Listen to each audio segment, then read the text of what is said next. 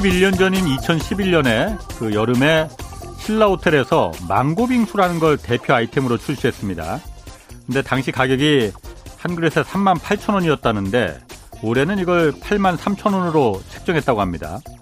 뭐 빙수 한 그릇에 11년 전에 3만 8천 원도 이거 미친 가격이었지만은 지금 이 8만 원짜리 빙수를 누가 사 먹겠나라는 생각 뭐 저만 드는 건 아닐 것 같습니다. 어, 그런데 홍사원의 경제쇼도 가끔 출연하는 3프로 TV 이진우 기자 있지 않습니까? 이진우 기자가 페이스북에 이런 글을 올렸더라고요.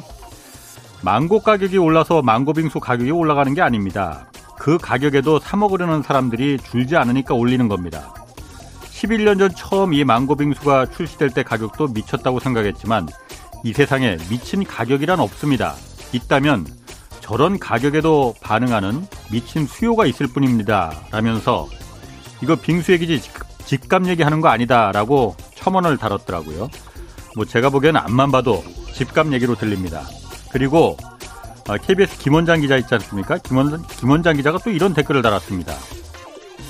저 강력한 구매력을 가진 계층을 수많은 서민들이 늘 걱정해주는 따뜻하고 정의 넘치는 우리 사회라고 말이죠. 네, 경제와 정의를 다 잡는 홍반장, 저는 KBS 기자 홍사원입니다. 홍사원의 경제쇼 출발하겠습니다. 유튜브 오늘도 함께 갑시다.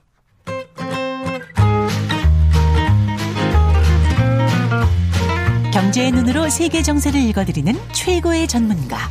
성균관대 중국대학원 안효화 교수의 재미있고 유익한 지식의 향연. 1초도 놓치지 마세요. 네, 코로나 때문에 어, 중국 상하이 상하이 봉쇄 장기화되고 베이징에서도 지금 부분 봉쇄가 진행되면서 중국 경제에게 어떤 악영향을 미칠지 우려가 커지고 있습니다. 중국 경제 상황 정확히 어떤 상태인지 정확히 좀 살펴보겠습니다. 어, 여러분들 좋아하시는 분이죠. 안유아 성균관대 중국대학원 교수 나오셨습니다. 안녕하세요. 네, 안녕하세요. 자, 중국이 어, 윤석열 대통령 당선자 취임식에 어, 왕치산 국가부주석을 보낼 것으로 알려지고 있어요. 네. 왕치산 국가부주석. 일단 어떤 분인가요? 누군가요?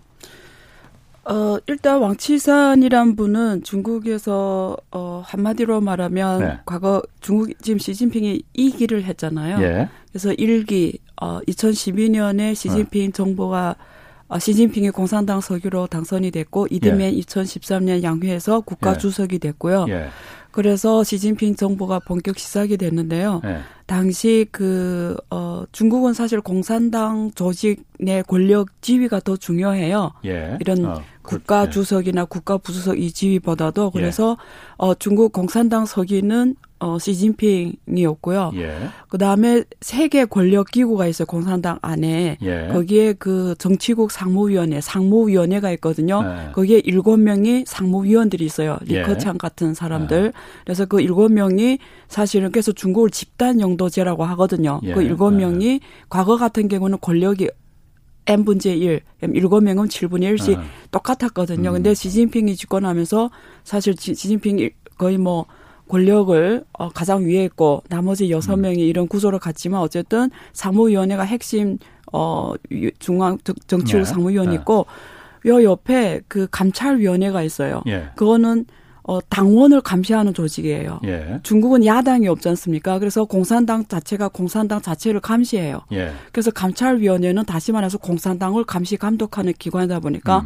공산당 내부에 거, 검찰이라고 보면 되죠. 그래서 음. 권력이 엄청 세죠. 예. 그때 당시에 주석이 위원장이 예. 왕치산이었죠. 아. 그리고 이쪽에는 군사위원회가 있습니다. 당 예. 조직 안에. 그래서 중국은 어, 군대가 한국처럼 국군이 아니라 당군이라고 해요. 그러니까 당군. 그러니까 어, 군대는 당을 위해 존재해요. 국민을 위해 존재하는 게 아니라. 어. 그래서 당군인데요. 그 당군을 어 영도하는 조직이 군사 공산당 내 군사위원회입니다. 예. 그래서 군사위원회 주석이 가장 핵심 권력이에요. 예. 그래서 시진핑은 군사위원회 주석이면서 예. 공산당 총석이면서 예. 국가 주석이 돼서 세계 권력을 한 몸에 갖고 있거든요. 어.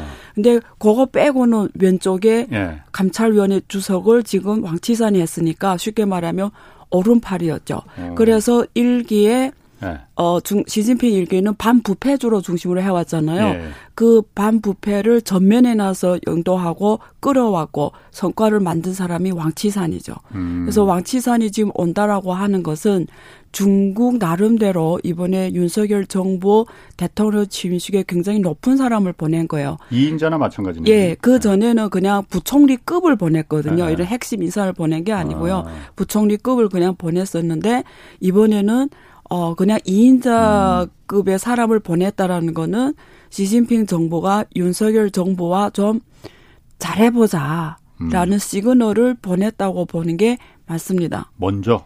네. 어. 네, 그런. 아, 그 중국은 아까 얘기 들어보니까 당군 그러니까 네. 우리는 국군, 중국은 원래 인민해방군이라고 알고 있는데 인민 당군이라고 하는군요. 네, 그러니까 아. 성격이 아. 공산당을 위해 존재하는 아. 군대지 아. 인민의 음. 군대는 아니라는 거죠. 제가 그걸 네. 왜 물어보면 우리가 흔히 그 군기 빠진 군대를 당나라 군대라고 하는데 그, 그 당군을 말하는 건 아닌 것 같고. 공산당, 어. 공산당을 위해 어. 존재하는 군대. 자, 한번 웃자고 해본 아, 얘기입니다. 그래요? 오늘 안 교수님이 이상하게 좀 기운이 좀 없으신 것 같아 갖고 여기는 옛날 왜... 그 당당한 분위기가 좋았는데. 아 그래요? 근데 어. 여기는 왜 좀 이게 오늘 휴 빨간 날이 아니에요? 어린이날 휴일이죠 원래는. 아 그러니까 어. 휴일에 하니까. 어. 쉬는 날에 하니까요. 그래도 예전처럼 좀힘좀 내시고. 알겠습니다. 어, 안 교수님답지 않습니다. 알겠습니다. 자 그러면은 아까 이인자를 파견했다고 했잖아요. 그러니까 네. 먼저 그 한국에 뭔가를 좀 시그널을 준다 이렇게 해석할 수 있는 거예요. 네, 그러면 네, 우리 네. 잘해보자. 그렇죠. 아니, 왜냐하면 그렇죠. 어쨌든 윤석열 정부가 중국에 대해서 그렇게 어, 모르겠습니다. 호의적이지 않은 그 제스처를 취한 것 같 단 말이에요. 네. 어. 그런데 중국이 먼저 그러면은 네. 우리 잘해봅시다. 왜냐하면 중국이 어. 이해하는 외교란 무엇이냐면요. 예. 중국 힘있게 해야 되나. 어. 갑자기 어, 지금 그 모습 좋습니다. 갑자기 어. 힘있게 해야 어. 된다 해가지고 자 중국이 이해하는 외교란 예. 예. 이익을 극대화하고 예. 해를 최소화하는 거예요. 예. 이익을 극대화하고 예. 해를 최소화하는 겁니다. 예. 다시 말해서 어. 중국 정부 공산당 정석이로서 시진핑이 생각하는 외교는 이익을 극대화하고 해를 최소화하기 때문에 한국은 중국과 어 인접 국가입니다. 그렇죠. 그러면 네.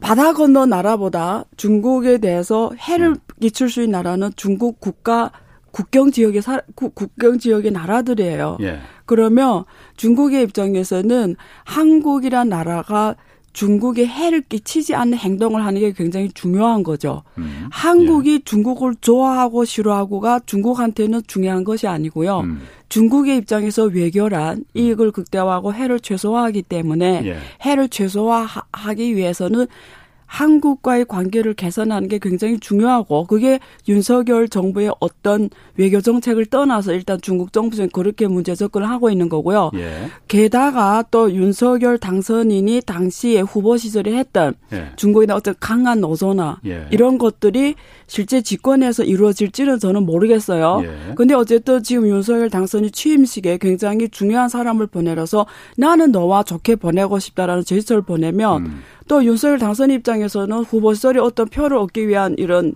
말일 수도 있잖아요. 예. 그러면 좀 더 중국에 대해서 전향적으로 생각할 수 있는 또 분위기도 연출할 수 있는 거죠. 네. 그런 면에서 어 중국은 나름대로 어 한국과의 관계를 굉장히 음. 중요시하고 있다고 보고요. 예. 그 배경에는 미중 갈등이 있는 거죠. 예. 그래서 음. 미중 갈등 속에서 아시아에서는 한국하고 일본이 굉장히 중요하잖아요. 그렇죠. 또 경제적으로도 그렇고요. 네. 그러면서 한국이란 나라와 관계를 잘 해가는 거는 중국이 지금 일단 예. 중요하게 본다라고 볼 수가 있겠습니다. 음, 그렇군요.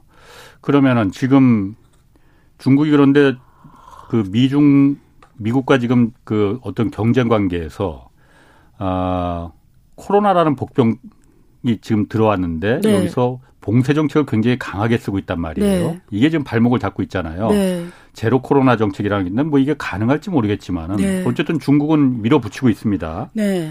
네. 일단 이게 중국 경제에 어느 정도나 영향을 물론 좋은 영향을 미치는 당연히 없을 거예요. 아닐 네, 거예요. 네. 어느 정도나 나쁜 영향을 미치고 있습니까? 일단 가장 큰 타격은 그러니까 우리가 경제 GDP가 돌아가게 하는 3대 마차라고 하잖아요. 예. 3대 성장 엔진, 예. 투자, 어, 수출, 음. 어, 소비잖아요. 예. 가장 지금 타격 주는 거는 소비죠. 소비. 어, 왜냐면 돌아다니질 못하니까. 예, 가둬놨으니까요. 네. 그다음에 두 번째는 그 수출인데요. 네. 상하이 항이 세계에서 가장 큰 항구인데 그걸 봉쇄해 놓는 바람에 예. global supply chain이 지금 거의 마비가 됐고요. 예. 지금 물류가 원활하지 않기 때문에 수출이 어렵게 되죠. 음. 그러니까 계약적으로는 수출로 사인, 계약을 했는데 예. 실제 물건이 못 가는 거죠. 예, 예. 그러니까 그런 면에서 수출도 타격을 입을 거고요. 아. 그러면 투자가 남았는데요. 투자는 민간 투자와 정부 투자로 나뉩니다. 예. 근데 민간 투자 같은 경우는 거의 타격을 입겠죠. 왜냐하면 사람이 못 나가니까요. 예. 그러면 정부 투자인데 중앙 정부하고 지방 정부인데요. 지방 정부는 지방 성별로 코로나 상황이 다르니까 좀 다를, 다를 것 같고요. 중앙 정부 같은 경우에는 뭐 자기네 의지대로 추진할 수는 있겠지만 어쨌든 지금 어 GDP 3대 성장 엔진의 수출하고 소비는 절대적 타격을 받았고요. 음. 투자도 민간 투자는 절대적 타격을 받았고요. 여기에 또 어, 외국 기업이 투자도 있습니다. 예. 외국 기업이 어, 500대 기업이 다 중국에 들어가서 중국을 생산 공장으로서 주로 투자 활동을 해왔는데요. 지금 이게 공급망이 어, 무너지면서 물류가 어려워지고 하니까 외자도 지금 철수를 생각할 정도로 심각하거든요. 음. 그렇기 때문에 중국 경제에 미치는 영향은 치명적인 거죠. 일각에서는 상하이가 네. 우리가 이제 중국의 경제 도시라고 지금 다 알고 있고 네. 굉장히 큰 그 포션을 차지하고 있다고 네. 알고 있잖아요. 그런데 네. 실제로 그 중국 내에서 전체 소비에서 상하이가 차지하는 비율이나 GDP 전체 GDP에서 상하이가 기여하는 바나 이런 게 생각보다 그렇게 높지 않다. 5%도 안 된다. 뭐 그렇기 때문에 상하이 봉쇄가 중국 경제에 그렇게 결정적인 영향을 주겠느냐. 그건 좀 회의적으로 본다. 이런 의견도 있어요. 그런 점은 좀 어떻습니까? 경제라는 개념은 예. 경제라는 개념은 기대입니다. 기대. 기대. 그래서 음. 우리가 그 여기서 경제학 전공하는 분들은 아시겠지만 예. 우리가 항상 그 경제 경제 우리가 이론적으로 연구할 때 앞에 이가 붙거든요. 예. 이 expected 기대. 음. 경제는 기대입니다. 예. 경제는 기대고 신용이하고 신뢰입니다. 음. 이거는 신용과 신뢰, 신뢰하고 기대가 무너지는 일이에요. 네. 아. 첫째. 두 예. 번째는 상하이 자체로는 중국 GDP에서 차지하는 비중하고 소비가 차지하는 비중 한계가 있을 수밖에 없어요. 그렇죠. 워낙 큰 나라니까. 예. 예. 그 데이터는 어, 그걸 가지고 영향이 잤다라는 거는 음. 말이 안 되는 게 음. 사실은 상하이하고 상하이 거기서 어느 개인 효과가 그 주, 주변에 서주, 절강성 이 지역이거든요. 예. 거기까지 하면은 연해 지역 전반이거든요, 사실은. 아. 그러면 연해 지역하고 북경 중심의 이쪽 그 산 가기 여자까지는 전체 동부 연해 지역이 중국 GDP에서 차지하는 비중이 50%입니다. 예. 50% 절반이 거기서 만들어져요. 음. 그리고 상하이 쪽은 쉽게 말하면 중국의 금융, 경제, 그리고 미래 산업의 가장 허브 지역이에요. 예. 그래서 음. 하이테크 쪽이 다 거기 심천 상해 음. 이쪽이거든요. 그렇죠. 예. 그러니까 그쪽에 주로 외자들이 또 많이 들어가 음. 있어요. 음. 예. 그러니까 거기서 오는 신용과 신뢰 타격, 기대치 이런 것들은 숫자로 계산할 수 있는 게 아니죠. 그렇구나. 특히 물류. 어, 어. 네, 물류가 그 타격이 그 기대치 이라는 네. 부분이 expectation이라는 부분이 네. 굉장히 타격을 절대적 타격을 입었죠. 네. 그러면 중국이 어쨌든 올해 어, 성장률 목표 5.5%였잖아요. 네. 지금 뭐 계속 좀 낮추긴 하고 있다고 하지만은 네. 어, 이거는 그럼 물 건너 간 건가요, 그러면은? 그래서 작년 같은 네. 경우는 4분기에 미국 GDP 성장률이 중국을 앞질렀거든요. 예. 그래서 시진핑이 뭐 지금 블룸버그에 나간 뉴스 보면은 네. 시진핑이 내부 회의를 열어서 올해는 어떻게라도 GDP 성장률이 미국을 초월해야 된다. 라는 뭐 이런 내부 지시를 내렸다고 해요. 예. 그게 진실 여부는 떠나서 예. 확실한 거는 제가 제가 연구한 중국 지금까지 어 10년 넘게 연구한 중국 당국의 지시처는 어떤 목표를 원래는 한 몇 년 전 그러니까 한 5년 전에까지도 계속 뭐 몇 프로 성장시키게 다 시키게 하다가 몇 년 전에는 포기했어요. 예. 구체적 숫자 제시를 아. 제시를 안 했거든요. 예, 예. 근데 올해는 다시 제시를 했어요. 아, 예. 그러니까 보통 명확하게 제시할 때는 그걸 지키거든요. 어, 안 지키는 적이 없었다면서요. 예, 그 어떻게든 그, 지킨다면. 예, 그걸 안 아. 지키려면 목표를 안 구체적으로 제시 안 하죠. 아, 아. 예를 들면 5% 정도 뭐 예, 이렇게 했겠죠. 예. 그러니까 결과적으로는 5.5% 나와줘야 될 것 같아요. 예. 그렇죠? 어떻게든 맞춘다 이거죠. 예, 그래서 이번에 그 정치국 그 어, 업무회에서 하는 이야기를 보니까 예. 지금 할 동원할 수 보세요. 소비 시진핑이 마음대로 안 되잖아요. 예. 수출 시진핑 마음대로 안 되잖아요. 그렇죠. 그러면 지금 진심이 마음대로 할 수 있는 게 투자밖에 없는데요. 투자도 민간 투자는 마음대로 안 된단 말이에요. 네. 그러면 정부 투자인데요. 정부 투자에서 시진핑이 움직일 수 있는 건 기관밖에 없어요. 인프라. 네. 그래서 인프라를 인프라를 대대적으로 해라 이렇게 나왔어요. 근데 네. 재밌는 표현은 어 차오첸 지젠 그러니까 무슨 말이냐면 사실은 짱저민, 강택민 시기, 후진터, 네. 허금더 시기를 거쳐서 중국은 어, 깔 인프라를 다 깔아놨어요. 고속도로면 예. 고속도로 예. 뭐뭐 그 그리고 철도 뭐 할 거 다 해놨단 말이에요. 음. 그러니까 지금 와서 기건을 할 게 없단 말이에요. 예. 그래서 하는 이야기가 처젠 지젠이라는 건 뭐냐면 미래에 필요한 기건을 지금 깔아라는 거거든요. 상상해서 음. 미래에 필요한 기건이 뭘까? 그러니까 지금 공산당 가문들 아자 그걸 고민하죠. 처젠 지젠이 뭘까? 예. 그러니까 지금 깔 건 다 깔아놔. 중국 고속도로 달리면 지금 차도 없는데 어, 농촌까지 고속도로 다 통해 있거든요. 미래에 필요한 인프라. 인프라 를 깔아라. 지금 투자해라. 확대해라. 이렇게 돼 있거든요. 예. 그럼 그게 뭘까? 그래서 아무리 생각해도 그거는 데이터 일단 데이터 관련 인프라 어. 그리고 4차 산업 관련 인프라 예. 뭐 그러니까 무슨 말이냐면 지금 수요가 없어도 먼저 깔아놔라는 거예요. 왜? 음. 지금 GDP를 맞춰야 되니까. 음. 예. 그래서 그 표현을 앞에 超前이라는 게 미래란 말이거든요. 예. 그래서 그런 인프라 미래 수요를 지금 땡겨서 해라 이거예요. 또 어. 지금 수요 있다는 건 중요하지가 않고 예. 일단 해라. 왜 5.5%를 맞춰야 되니까. 어. 그래서 그런 방향으로 지금 문제 풀이를 하고 있다고 그렇게 말한 거 봐서 그렇게 하려고 하고 있고요. 중국은 정부 정부의 그 부채를 보면 지방 정부는 부채가 많습니다. 예. 근데 중앙 정부는 공간이 있어요.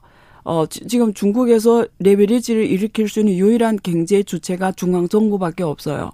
음. 지금 우리가 경제 주체라 하면은 중앙 정부, 지방 정부, 기업, 가게거든요. 예. 근데 기업과 가게는 이미 부채율이 거의 맥심으로 가버렸어요. 음. 레버리지를 이제는 일으키기 힘듭니다. 공간이. 예. 지방 정부도 이제는 뭐 펀치 게임을 해요. 새로운 이자를 갚으면서 새로운 빚으로 또 이자를 갚으면서 예. 가거든요. 그럼 중앙 정부밖에 지금 공간이 없어서 중앙 정부가 올해 지금 어 투자 확대를 통해서 GDP를 맞춰 보겠다고 하는데 예. 저는 개인적으로는 어 부정적으로 보는 거죠. 뭐 힘, 힘들 거다. 어. 근데 결과적으로는 5.5% 나올지는 모르겠어요. 예. 근데 일단 지금 아무리 계산하고 계산해도 힘들지 않을까라고 음. 저는 보는데요. 음. 뭐 결과는 가서 알겠죠. 네. 아까 그 안 교수님 말씀하신 게 지금 차오치엔 뭐 미래 그러니까 예, 필요한 네, 미래 인프라를 네. 어, 지금 어쨌든 지금은 안 쓰더라도 네. 미래 분명히 필요할 거니 네. 미래 수를 만들 걸 해라. 음. 지금 어쨌든 성장률을 높여야 되니 거기서 일자리도 뭐 맞아요. 투자도 있어야 네. 되니까는 네. 지금 그걸 건설하자. 네. 그거는 사실 어떻게 보면은 미래를 위한 투자잖아요. 네. 그러니까 원래 과거에 한국도 마찬가지고 일본도 마찬가지고 어 성장률 높이기 위해서 네. 쓸데없는 데 돈 많이 썼거든요. 네. 인프라. 네. 산골에다 도, 맞습니다. 도로 네. 깔고 맞습니다. 어 여러 가지 했잖아요. 그거 네. 다 공항 만들고 그렇죠. 그거 쓸모없는 거였는데 그렇죠. 사실 그런 면으로 네. 미 지금은 쓸모없지만은 미래에 쓸모가 있을 거를 미리 데이터나 아까 말한 그 4차 산업 관련된 네. 그런 인프라를 갖다가 구축하라는 거는 어 언뜻 듣기에 굉장히 어 바람직한 방향인데 그렇게 생각이 드는데요.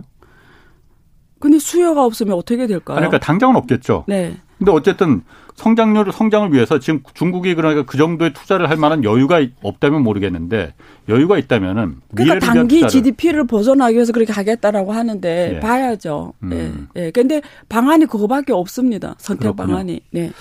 뭐 그거는 한번 좀 보고 네. 그 얘기도 좀 재밌긴 한데 나중에 한번 그 얘기는 저희가 좀 네. 한번 다시 한번 좀 네. 얘기를 하기로 하고 네. 제로 코로나 정책이라는 게 어쨌든 중국 이 계속 고집하고 있잖아요. 네, 네. 이게 아까도 말했지만 이게 가능할까 싶은데 그리고 네. 이게 언제까지 제로 코로나가 이거 이러다가 진짜 사람 다 말려죽 네. 게더 빠르지. 네. 이렇게 고집하는 이유가 뭡니까? 그래서 사람들이 어. 사실 되게 헷갈려 하잖아요. 네. 일단 오늘도 보니까 베이징에서 50명 정도 네. 확진자가 나왔다는 거예요. 맞아요. 그러니까 우리하고 비교하면 뭐 아무 그 사실 아무것도 아, 아니 14억 인구에 그러니까. 그리고 또 북경도 사실 2천만 네. 넘는 인구에 50명이란 거는 아무것도 아닌데요. 네. 근데 어쨌든 어그 그러니까 그 수가 중요하지 않다라는 거죠. 네. 한 명도 없앤다는 거잖아요. 네. 근데 우리가 누가 봐도 오미크론 이 하에서는 불가능하다는 걸 안단 말이에요. 네. 그리고 그 중국에서 사실 중국 당국이 무슨 생각하냐가 되게 어. 중요하겠죠. 의사결정권자가 되게 예. 근데 어, 뭐, 지금 사실 여기서 제가 처음으로 말씀드리는 건데, 확실하게 말씀드릴 수 있는 건 중국 당국도 알아요. 제로 코로나가 안 된다는 걸. 어. 그 당연히 알겠죠. 네, 확실히 어. 알고 있고요. 네. 그리고 어, 서방 국가를 포함해서 인접국 한국도 포함해서 지금 대만도 이제는 예. 거의 위드 코로나 이런 예. 정책으로 간단 말이에요. 예. 예 그것도 알아요. 그러니까 위중증 그, 중환자 관리만 하는 식으로 가야지. 예, 그래서 어. 맞아요. 그래서 내부에서 내부 내부에서 인식은 뭐냐면 이건 중국 국민들한테 알려진 건 아니고요. 그 예. 내부에서 생각은 지금 뭐냐면 첫째 제로 코로나가 불가능하다는 거 알고 있고요. 예. 자 그럼 뭐 다른 나라처럼 풀어야 되잖아요. 예. 이 풀기 위한 조건 조건에 대한 인식이 뭐냐면 그런 거예요. 일단 중국은 인구 베이스가 크기 때문에 음. 일단 어린이하고 이 로인들이 인구가 많잖아요. 예. 일단 어린이 빼더라도 음. 로인은 2.5억 명, 60세 이상이 2.5억 명인데 오미크론이 예. 그 그이 전파율 0.3%래요. 전년율이. 그냥 2.5억 명 곱하기 0.3%가 되거든요. 그러면 음. 어, 한, 한 60만 명, 한 70만 명이 된단 말이에요. 이게 위중증 환자가, 위중증 환자가. 그래서 그래서 이 위중증 환자들이 걸리면 ICU를 가야 되잖아요. ICU라는 게 뭐냐면 제일 중환자가 막, 어. 막 목숨을 구하는 그걸 뭐라고, 그 ICU라고 하거든요. 긴급 중환자실, 중환자실 ICU라 하거든요. 어. 근데 ICU는 전문 인력이 일하는데요. 그 한 음. 명의 전문 인력을 양성해서 5년이라는 시간이 걸립니다. 음. 그러니까 중국은 일단 병원이 많지 않고 예. 두 번째 그 병원 안에 ICU가 많지 않고 ICU에서 일할 수 있는 아. 전문 인력도 없으니까. 많지 않습니다. 아. 그러면 조건이 뭐냐면 이거 위드 코로나 하려면 이 사람들을 충분히 중증 환자들을 컨트롤할 수 있는 상황에서 풀어야 된다라는 거고요. 그게 안 되니까 그렇다. 예, 두 번째 조건은 약이 있어야 된다라는 거예요. 네. 치료약이 나와야 풀 수 있다라는 거예요. 예.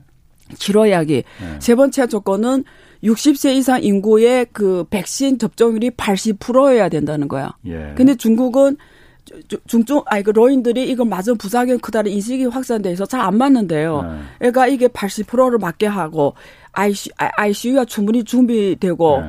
그리고 그런 게 되려면 그 치료약이 나오려면 반년 이내는 불가능하다고 합니다. 예. 그렇게 인식이 돼 있어요. 중국 그 당국이 그 말은 뭐냐면 앞으로 10월 달에 중국 공산당 20대 전국 대표대회가 네. 열리잖아요. 그때, 지금 딱 6개월이 남았거든요. 네. 그때까지는 사실 전면적 위드 코로나는 힘들다라는 얘기예요.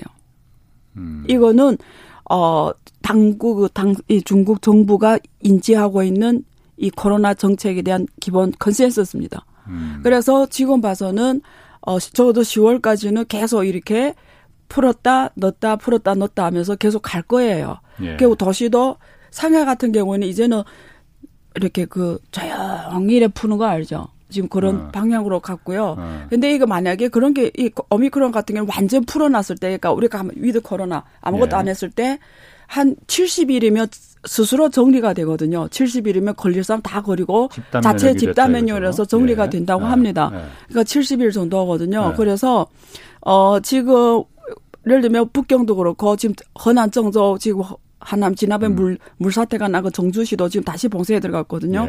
예. 원래 다 풀어나면 두 개월, 두 개월 반이면 끝난 일이거든요. 예. 그래서 그런 걸 다 아는데도 이런 거 봐서는 어 10월까지는 정치적 이 안정이 음. 경제 안정보다 우선이라고 보는 것 같아요. 음. 예, 그렇게 푸는 게 어, 좀 논리적이지 않을까라고 저는 읽는 거죠. 그러니까 정치적인 목적으로 3년임을 앞두고 있으니. 네. 근데 시진핑 3년임이라는 게 사실 10월에 결정이 되잖아요. 네. 그런데 이미 그런 어떤 지도자의 그야말로 연임 과정이나 이런 게 더군다나 중국 공산당 사회에서 이미 다 결정돼 있는 거 아닙니까? 그때 그럼 안 될 수도 있는 거예요, 3년임이 시진핑이? 홍 기자님이 된다고 하면 되겠죠. 이제 돌아오셨네. 네. 그래서 예. 근데 사, 이런 거는 모르겠어요. 이 방, 방송에서 이런 표현을 해도 맞는지는 모르겠는데 적절한지 예. 저는 하늘의 뜻이라는 게 있다고 보거든요. 아. 그러니까 모든 불확성을 제거하는 게 중요하지 않을까요? 음. 네. 그러니까 세상에 절대적인 아. 건 없다라는 거죠. 음. 네. 만약에 그러면은 네. 제로나 제로 코로나 정책이 이렇게 봉쇄하고 막 그렇게 해서도 경제적인 면을 희생하고서도 어 봉쇄 정책을 다 했는데 네. 만약 실패한다. 네. 실패한다고 하면은 그 어떤 정치적인 그 타격이 큰 겁니까 그러면은? 실패한다라는 어. 표현을 어. 아 실패한다라는 건 내부적으로 실패지 외부적으로 보여주는 거는 실패라 있을 수가 없습니다. 아니, 환자들이 그래도 봉쇄했는데도 많이 생기고 그러면은 그 많이 생기고 적게 생기고를 어떻게 알아요? 외부에서는 모르죠. 마, 말하는 게 그냥 다니까. 어. 그러니까 내부적으로는 실패 결과 올 수밖에 없잖아요. 예. 오미크론이 어떻게 통제가 돼요? 그러니까. 예. 그러니까 이거는 결론은 실패인데요. 예. 어 지금 상하이처럼 이렇게 봉쇄로 쫙 했다가 이제 너무 반란이 크니까 사람들 어서 예. 정신이 막 나갈 정도로 그러니까. 반란이 크니까 예. 이제 smooth하게 국부적으로 풀고 있단 예, 말이에요. 예. 그래서 북경이 그 경험을 지금 흡수해서 음. 북경 봉쇄는 감히 못하고 지금 겨, 주로 겨, 교통만 지금 컨트롤하고 있는데 그런 면에서 그걸 이렇게 제목에 smooth 이렇게 뭐 어, 뭐라 그런 걸 표현을 어떻게 하죠? smooth하게 이렇게 조용히 그러니까. 어. 티 안 나게 어. 철수를 하겠죠. 어, 표현 정확합니다. 그 네. 표현밖에 없어요. 네. 자 그러다 보니까 네. 이게 그 글로벌 경기 침체가 네. 어쨌든 중국 봉쇄 해제에 달려 있다 이런 네. 말도 나와요. 네.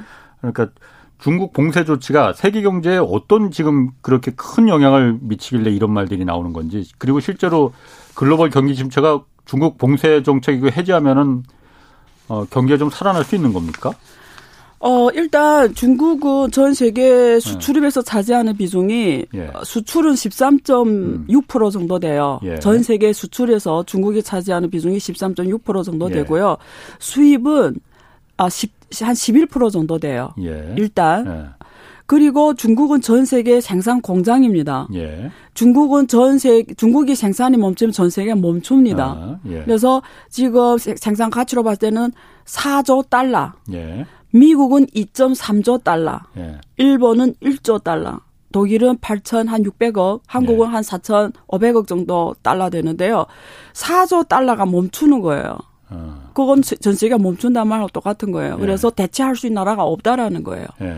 일단. 예. 그리고 그 상하이 전 세계 우리가 10대 항구를 보면 앞에 세 개가 중국이 들어가요. 그러니까 전 세계 공급망이 중심에 있어요. 음. 중국이 멈추면 공급망이 멈춰서 오지금 상해항이 멈춰서면서 그 바다에 선박들이 떠 있거든요. 예. 그래서 물건이 뭐 왔다 갔다 못 하고 이거 일단은 음. 원자재 공급이 원활하지 않으면 물가가 폭등하죠. 예. 예. 한국이 옛날 여소수 대란처럼 그렇죠. 다른 네. 나라에서 이게 물건이 와야 되는데 모으면 제가 실제 제가 아는 지인이 베트남에서 사업을 하는데 예. 상당 부분 부품을 중국에서 수입하거든요. 음. 지금 모아가지고 못 하고 있거든요. 음. 그러니까 그게 물가로 또 고 공행진 다른 나라 물가도 고공행진하는 거죠. 예. 물건이 모으니까 예. 물가가 고공행진하면 다른 나라는 또 인플레이션에 예. 말 그대로 스태그플레이션이 오는 거죠. 음. 그러니까 이거는 중국만이 일이 아니라 전 세계 일인 거죠. 그래서 음. 미국은 금융으로 전 세계에 영향을 미치잖아요. 네. 중국은 생산 제조로 전 세계에 영향을 미치니까 네. 이두 축이 잘못되면 전 세계는 잘못되는 거죠. 음. 네.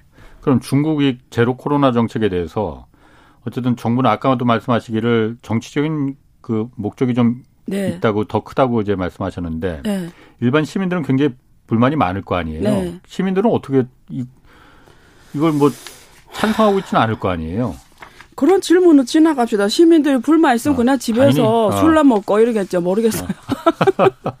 아니 뭐 안 교수님이 다 여기서 네. 중국 시민들의 입장을 다 말할 수는 없을 테니까. 뭐, 그 근데 심정은 이해가 어. 되죠. 얼마나 지금 힘들겠어요. 어. 그것도 한 달에 지금 두 달 동안 동생하고 있는데. 어. 자 그러면 중국 경제가 제로 코로나 정책 때문에 네.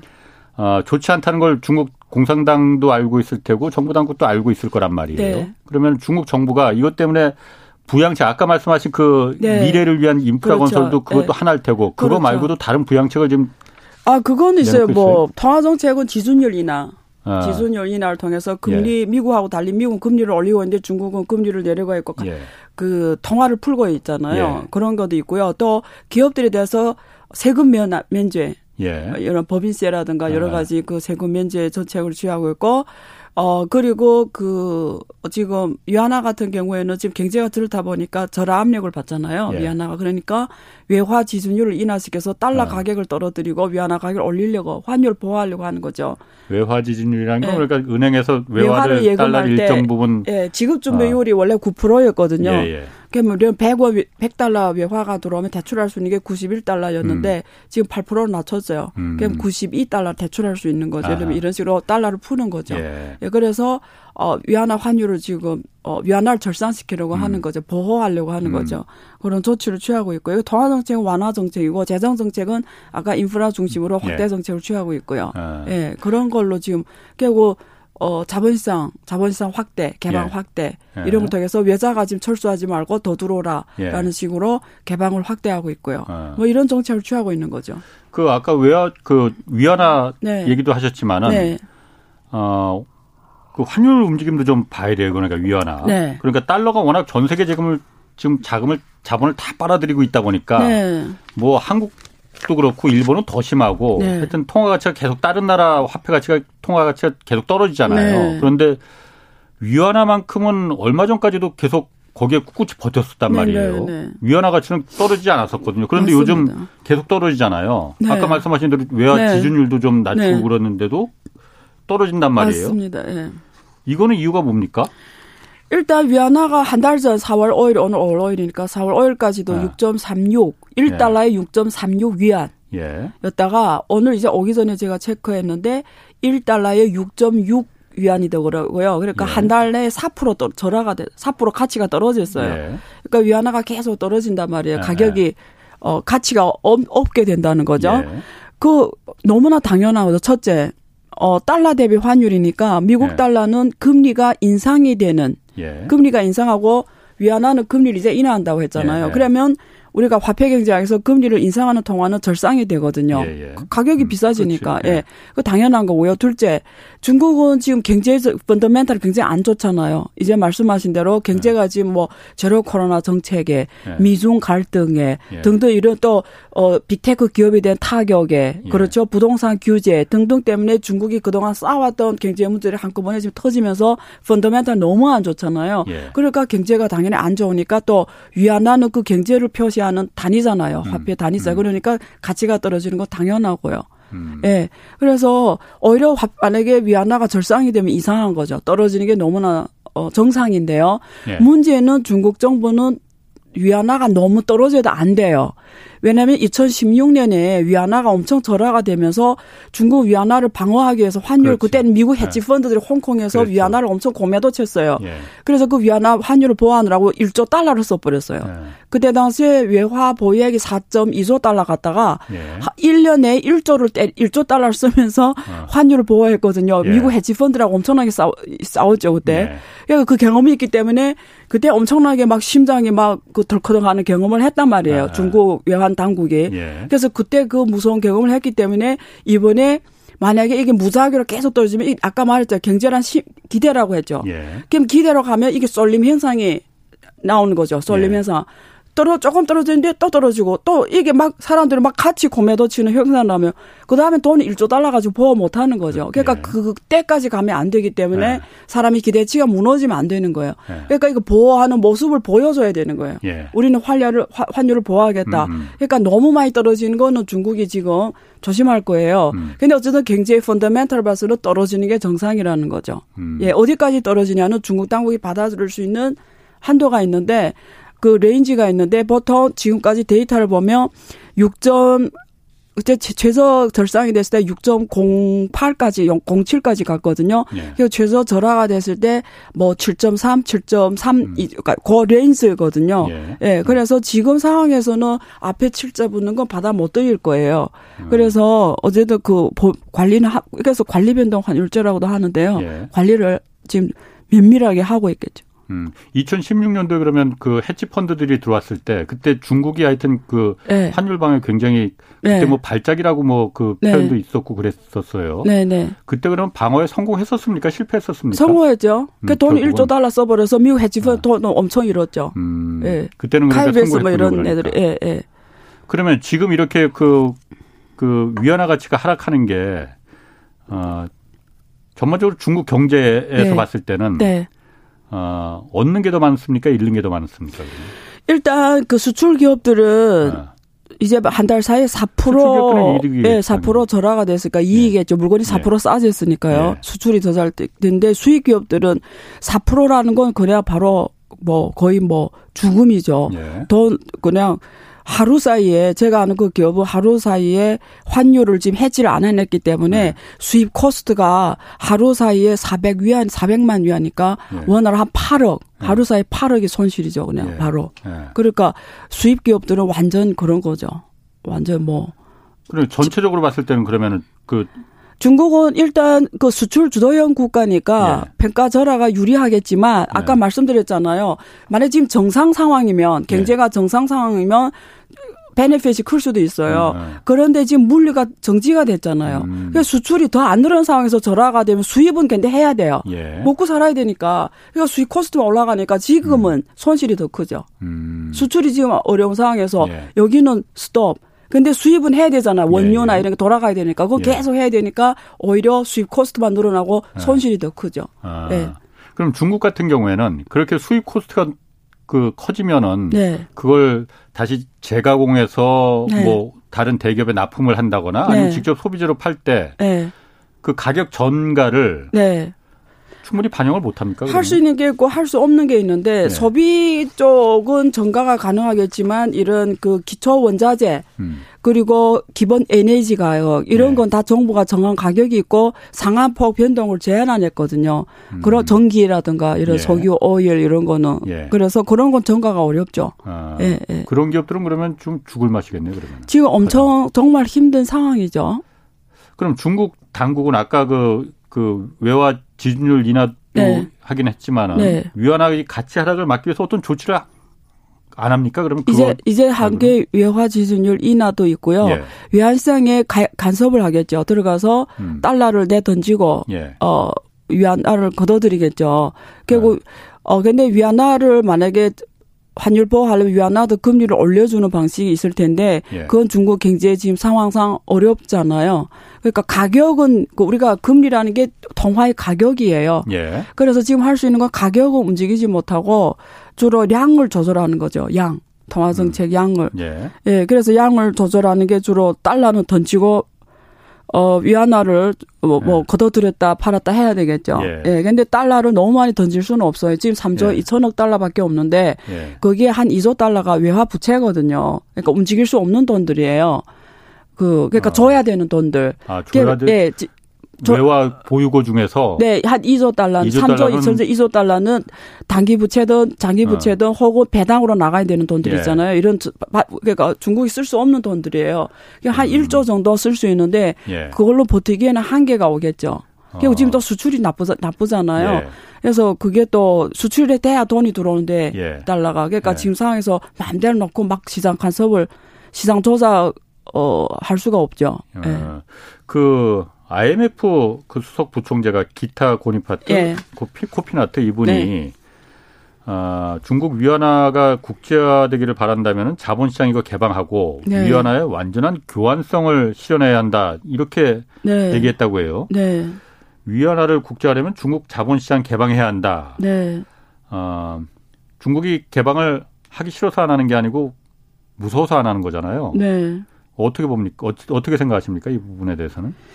그 사실은 그러니까 중국이 2008년에 미국 글로벌 금융이 터지면서 예. 당시에 갖고 있던 외환 보약이 7, 80%가 달러 국채를 갖고 있다가 예. 미국에서 돈을 찍어내면서 그 달러 국채가 다 종이짝이 되는 경험을 했단 음, 말이죠. 음, 그렇죠. 그래서 아. 그때 당시 2009년에 위안화 국제화를 정식으로 공식 천명해요. 하겠다. 예. 예. 이러면서 어 사실상 어, 본격적 위안화 국제화 절차에 들어갔습니다. 그래서 네. 어, 2000, 그 14년에 SDR 통화로 편입까지 됐거든요. SDR 통화라는 건 국제 통화고요. IMF에서 어, 지정한 그 통화 포트폴리오가 있어요. 예. 그래서 그게 달러, 그 다음에 유로화, 그리고 위안화, 엔화, 어, 그리고 파운드, 파운드 이렇게 네. 있단 말이죠. 네. 그래서 거기에 중국 위안화 한 10.92% 정도 편입이 되면서 명실상부 국제 통화가 됐습니다. 그래서 네. 어, 위안화가 사실은 국제화가 된다는 말은 뭐냐면 무역 결제에서 위안화를 쓴다라는 얘기고요. 예. 결제에서 예. 그다음에 투자 통화로서 위안화를 가지고 투자한다라는 거예요. 그리고 음, 해외에 음. 투자할 때 네. 지금 다 달러를 하잖아요. 예. FDI를 할 때 그때 예. 위안화로 직접 한다. 위안화 투자 통화로 역할하고 세 번째 reserve 통화, 보유 통화가 돼야 돼요. 예. 그러면 한국은행 이런 각 국가의 중앙은행에서 외환보유고를 그 자산을 갖고 있을 때 위안화도 갖고 있다란 말이거든요. 예. 그래서 그게 보유 통화 역할입니다. 근데 예. 지금 위안화 국제화 정도를 보면은 달러 결제에서는 지금 최근의 데이터가 올해 올해 2월까지 데이터예요. 예. 지금 국제 은행 간 통신 협회 SWIFT 통계에 따르면 예. 현재 위안화가 어, 달러 결, 그 국제 결제 차지하는 예. 비중이 3.2%로서 엔화를 초월했습니다. 예. 엔화가 2.79%거든요. 예. 위안화는 3.2% 이건 네. 어마어마한 뜻이 있어요. 네. 달러화는 지금 39.92%. 예. 옛날에 달러화가 50% 넘었었어요. 네. 국제무역 결차제. 예. 지금 39.92%, 유로화가 36.56%거든요. 예. 세 번째가 파운드입니다. 6.3%, 예. 위안화가 3.2%. 음. 근데 엔화로 초월했다는 게 중요해요. 엔화는 일본 통화로서 국제 통화된 지 오래가 됐고요. 일본은 자, 자본시장 개방이 된 나라입니다. 예. 근데 그걸 지금 위안화가 음. 자본시장 개방도 안 하고 3.2%란 거는 이게 제시하는 바가 되게 커요. 예. 그 이번에 그 러시아 우크라이나 전쟁 때문에 사실 지금 루브라가 어 결제가 어려워지면서 또 달러 결제도 어려워졌잖아요. 스웨프트에서 음. 배척당했으니까. 예. 그래서 위안화 결제가 더 커지고요. 예. 그러면에서 지금 결제 쪽은 비중이 계속 확대되어 왔습니다. 예.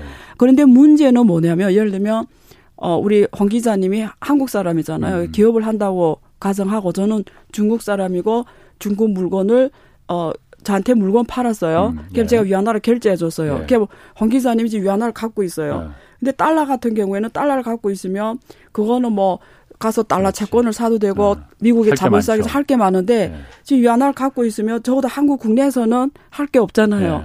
예. 그럼 미국 가서도 위안화가 할 게 있는 게 없잖아요. 예. 그럼 황 기자님 입장에서 달러를 갖고 있으면 코스가 너무 큰 거죠. 그냥 음. 종이 조각으로 갖고 있어야 되니까. 예. 그 말은 뭐냐면 한 통화가 국제화 통화되려면 운영할 수 있는 자본 시장이 있어야 되는 거예요. 위안화를 갖고 있으면 위험이 너무 크다 예. 그러니까 그래, 그렇죠. 예. 그러면 황 기자님 같은 분들이 위안화를 운영하게 아. 하려면 중국 정부는 중국 자본 시장을 열어놔야 되는 거죠. 아. 중국 채권 시장하고 중국 주시장 열어놔야 되죠. 예. 그러면 황 기자님은 그 갖고 있는 위안화를 갖고 중국에 와서 중국 주식을 사든지 예. 중국 채권을 국채를 음. 사든지 하면 그걸 운영할 수 있는 거죠. 예, 예. 그러면 중국 국채 수익률은 미국보다 훨씬 높거든요. 음. 그러면 또 베, 베네핏이 있으니까 할 수도 그렇죠. 있는데 예. 문제는 중국 자본시장 닫아놓은 거예요. 음. 못 들어오는 거죠. 음.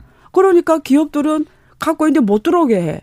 그 위안화 국제화가 어떻게 돼요? 와서 마음대로 운영해가게 문 열어줘야 되는데. 예. 그러니까 이게 안 맞다라는 거죠. 그러니까 말은 위안화 국제화인데 자본시장을 안 열어놨단 말이죠. 예. 그럼 해외에 나간 위안화가 들어오기 힘들면 예. 사람들 점점 결제하려는 의욕이 약해지겠죠. 그럼 국제화가 안 되겠죠. 예. 그럼, 그럼 중국 당국이 머리 둔하지도 않은데 왜 그랬을까요? 어, 왜? 그게 지금 퀘천인 거죠. 예. 제 보기에는 중국 당국은 결국 외국 기관 투자들 무서운 게 아니라 국내가 무서운 거죠.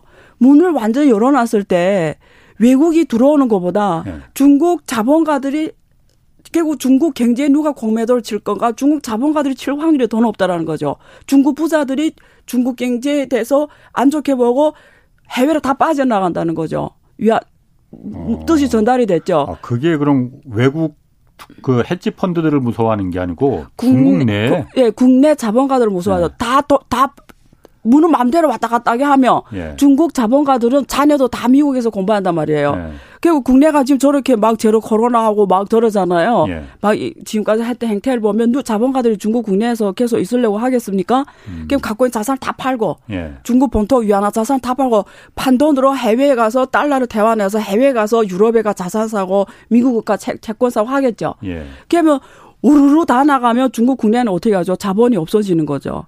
그러니까 사실 중국 당국이 무서워하는 거는 그거 그것이 무서운 거니까 이걸 풀어야 되는 걸 알면서도 못 푸는 거죠. 자본상을 못 여는 거죠. 그게 공산당이 막강한 권한을 권력을 갖고 있는데 그 통제가 안 되나요, 그러면은? 문을 마음대로 열어놨다는 거는 예. 모니터링 안 한다는 거예요. 그냥 아. 기록만 한다는 건데 예. 이게 지금은 어떻게 되어 있냐면 돈이 나가려면 외환, 외환, 외환 관리당국 신청을 해야 돼요. 예. 자, 우리는 배당으로 이만큼 돈을 해외다 달러로 나가야 됩니다. 그럼 예. 거기서 보고 다 서류를 맞춰보고, 어, 어, 음. 내내 들어올 때 한번쩍 들어왔네. 아, 지금쯤 배당할 때 됐네. 어, 뭐, 거짓이 없네. 음. 땅 받고 나가. 이렇게 나가는데 문 열었다는 거는 내가 필요할 때 필요한 시기에 음. 마음대로 들어갔다 하는데 누구도 모니터를 하는데 어떻게 컨트롤 해요? 컨트롤 할 게면 개방해서 뭐예요? 음. 개방한다는 개념이 아니죠, 그거는. 그럼 그게 무서워서 자본시장을 금융시장을 개방 개방을 못 한다면은 네. 영원히 그럼 개방 못하는 그래서 저는 기회를 잃었다고 보는 거죠. 어, 사실 중국은 언제 개방했어야 되냐면 네. 2015년에 개방했어야 되거든요. 15년 이전에 왜, 왜 그러냐면 네. 그때 중국이 정말 좋았어요. 네. 해, 제가 저도 한국 해외 나와 공부한 유학생이잖아요. 예. 어 사실 초창기 유학생은 중국을 돌아가려고 하지 않았어요. 예. 해외에 남으려고 했어요, 다. 예. 근데 2015년, 2011년부터 중국 경제가 일본을 제치고 세계 1위 경제가, 아, 세계 2위 경제가 됐고 중국이 막 그때 창업을, 창업 벤처 기업을 엄청 이렇게 육성하면서 예. 마윈 같은 사례가 나타나면서 음. 중국 사람들이 나도 마윈이 될 수 있다 음. 희망이 엄청 이게 들떠 있었어요. 그래서 예. 중국 가야 된다라는 게 엄청난 중국 중국에서 1등하면 세계 1등이라는 게 머리에 딱 박혀 있어서 해외 나간 우수한 인재들이 예. 아 이제는 중국이다. 요즘 중국 시대에서 예. 다 중국에 돌아왔어요 그때 당시에 예. 왜냐면 예. 중국에서 1등하면 세계 1등이니까 그럼 그때는 문을 열어놔도 안 나가요.